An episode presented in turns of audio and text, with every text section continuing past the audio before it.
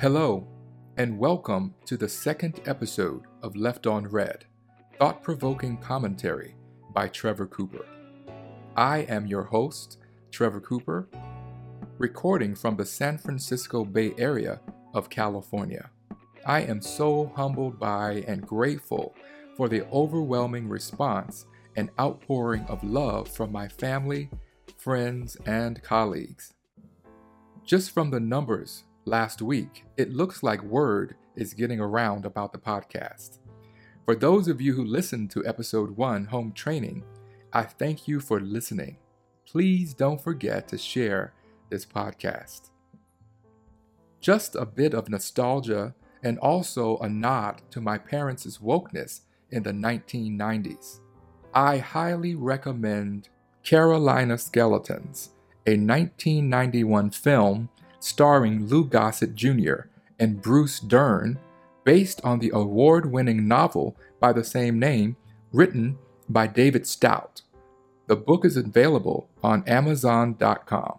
In summary, though, in the 1940s in South Carolina, a 14 year old boy named Linus Bragg follows two white girls riding their bikes into the woods. When he arrives on foot to where the girls were, both girls are dead, and Linus immediately becomes the accused and is convicted and executed. This film and book is based on the case of George Stinney Jr., who at 14 years old became the youngest person executed in the United States. In South Carolina, there are certain African customs and traditions that reach all the way back to the motherland. The transatlantic slave trade is but a finite period of time that often blocks the historical portal to the centuries of thriving African kingdoms, tribes, social systems, commerce, and diverse cultural expression sprawling across the continent of Africa in all directions. Exuberant music, dance, and ceremony literally pumps through my veins. The ancestors communicated nuanced meaning through instruments, symbols, and a melting pot of languages, dialects, and tongues, and even through percussive body movements to send and receive messages and to compete and showcase. Just imagine ancient African tribes such as the Zulu, the Igbo, the Akan, the Yoruba, the Ashanti, the Himba, the Maasai, and the Samburu peoples, all in their respective colors and garbs, with each tribe having their own unique style of movement, language, and sound. These dance offs go back hundreds, if not thousands of years, and we honor African tradition, even today, by moving our bodies to the rhythms and sounds passed down to us through the ages.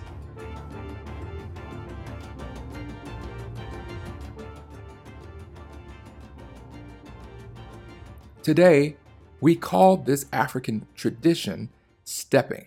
Stepping is a form of percussive dance where your entire body becomes a percussion instrument used to produce complex rhythms and sounds through a combination of footsteps, spoken word, and hand claps.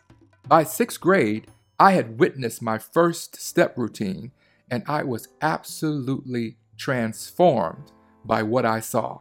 I wondered how such a beautiful sound could come from mere hands and feet.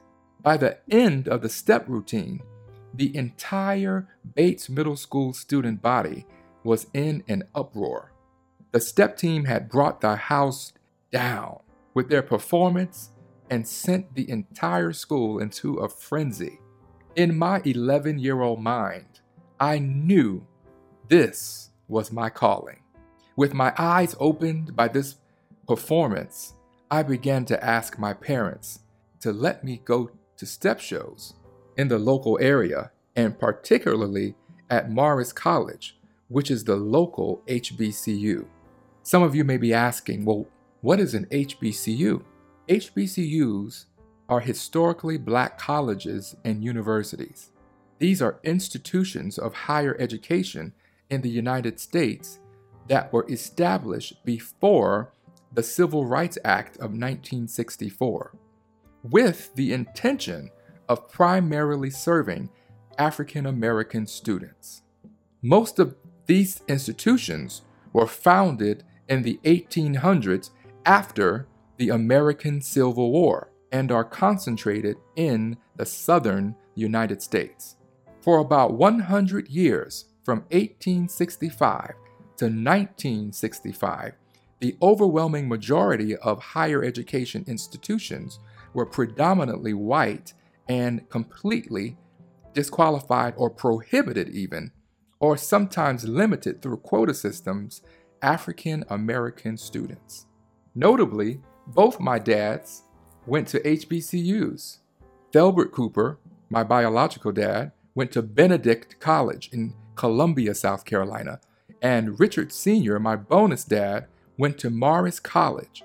During this time, as I was growing up, Richard Sr. worked security on campus at Morris, and since he was a police officer, I could pretty much get into any basketball game or event for free. Even to this day, I must admit, there is nothing like the HBCU campus vibe. We call the campus the yard. Sporting events are absolutely electrifying, especially when the historically black Greek lettered organizations are at the event. As a teenager, I quickly learned about the Divine Nine organizations and became a student to one of these organizations in particular. Some of you might be wondering what I mean by the Divine Nine, so let me quickly explain and name them. The National Panhellenic Council is made up of nine historically African American Greek lettered organizations, each founded at a time in the United States when African American students were banned from being members of predominantly white Greek letter organizations on predominantly white campuses due to pervasive racism and Jim Crow segregation on American campuses. Today, the members of the NPHC are the following five fraternities and four sororities Alpha Phi Alpha, founded in 1906 at Cornell University, Kappa Alpha Psi, founded in 1911 at Indiana University, Bloomington, Omega Psi Phi, founded in 1911 at Howard University, Phi Beta Sigma, founded in 1914 at Howard University, and Iota Phi Theta, founded in 1963 at Morgan State University, and the following four sororities Alpha Kappa Alpha, founded in 1908 at Howard University, Delta Sigma Theta, founded in 1913 at Howard University, Zeta Phi Beta, founded in 1920 at Howard University, and Sigma Gamma Rho, founded in 1922 at Butler University. Five years after observing my first step routine, I was at the end of my junior year of high school, and I had been elected by my classmates to serve as senior class vice president. What was particularly interesting was the sustained level of enthusiasm and class pride that we held since the beginning of our freshman year in high school. Our class was, and to this day,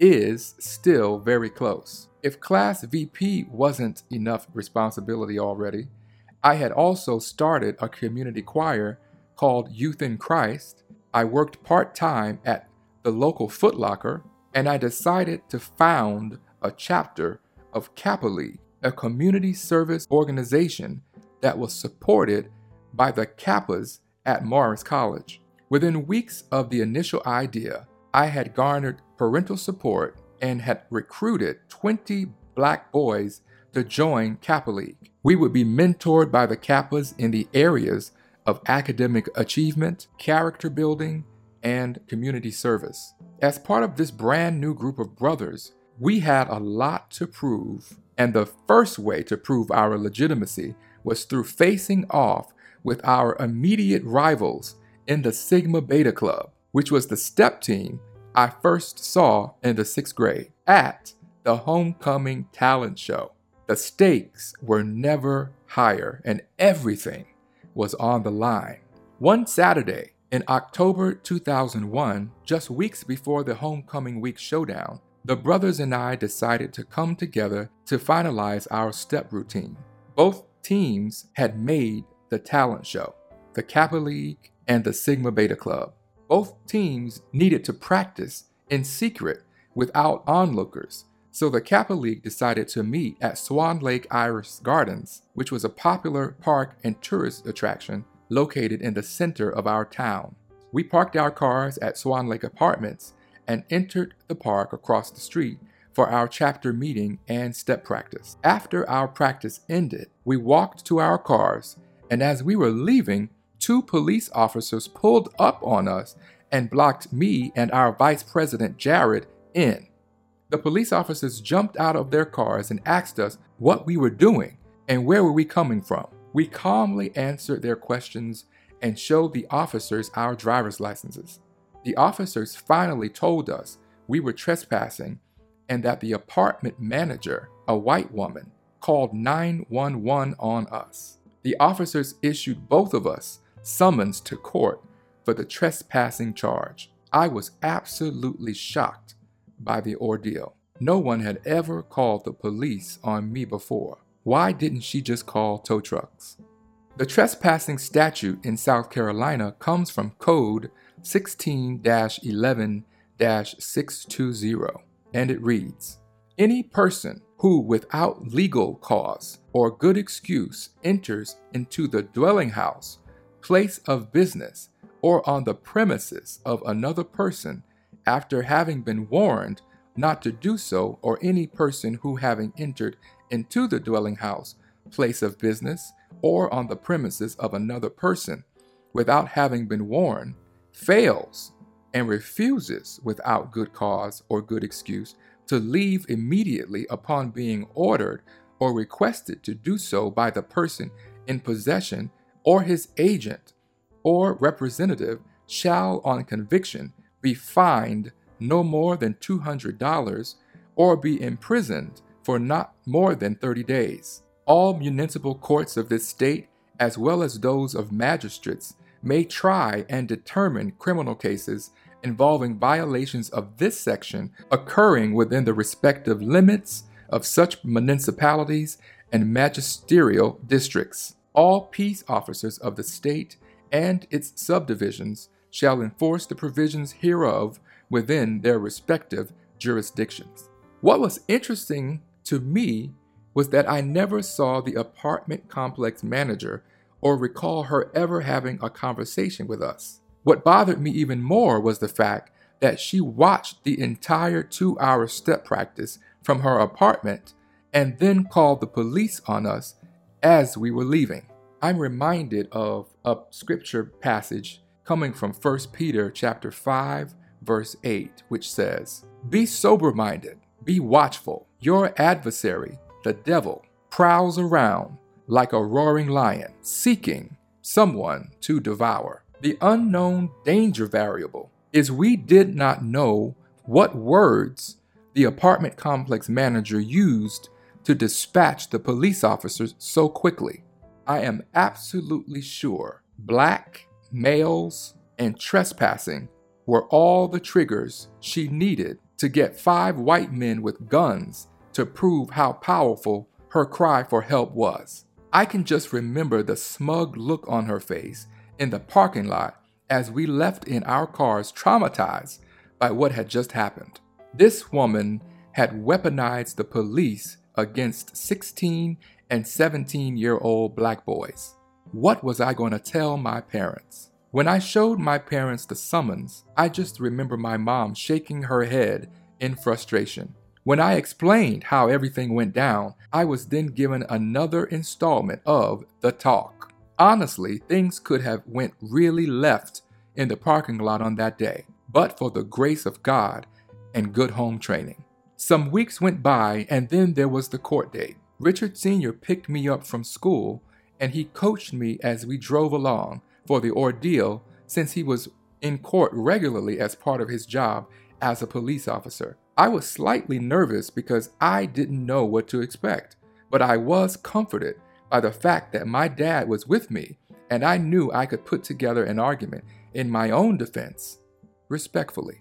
The magistrate judge called my name and my heart sank. I pulled myself together and approached the podium. It felt like a thousand people were watching this all go down. The judge asked me a line of questions. One of the questions was, What type of organization are you part of? And I answered by informing the court that I was the leader of a community service organization, and on the date of this summons, we were preparing for a talent show. The judge looked puzzled. She asked me a clarifying question Were you on the premises of Swan Lake Apartments during your practice?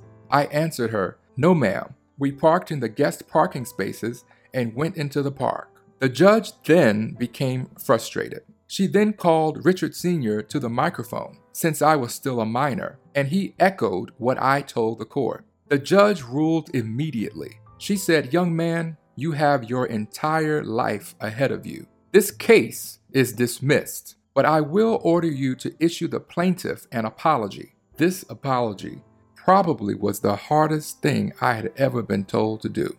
I gave the apology, and all I can remember was the scowl on the apartment complex manager's face as I spoke the words of my apology. Her heart was as hard as a stone. Her attempt at ruining my life and the lives of my fellow brothers with a misdemeanor had been thwarted by grace. The grace that was applied to me came through relationship. The power of relationship is limitless. In fact, judgments are directly influenced by our relationships. Because Richard Sr. was a respected police officer and model citizen in our community, the ruling I received from the judge was in direct response to the relationship that he had with the city of Sumter.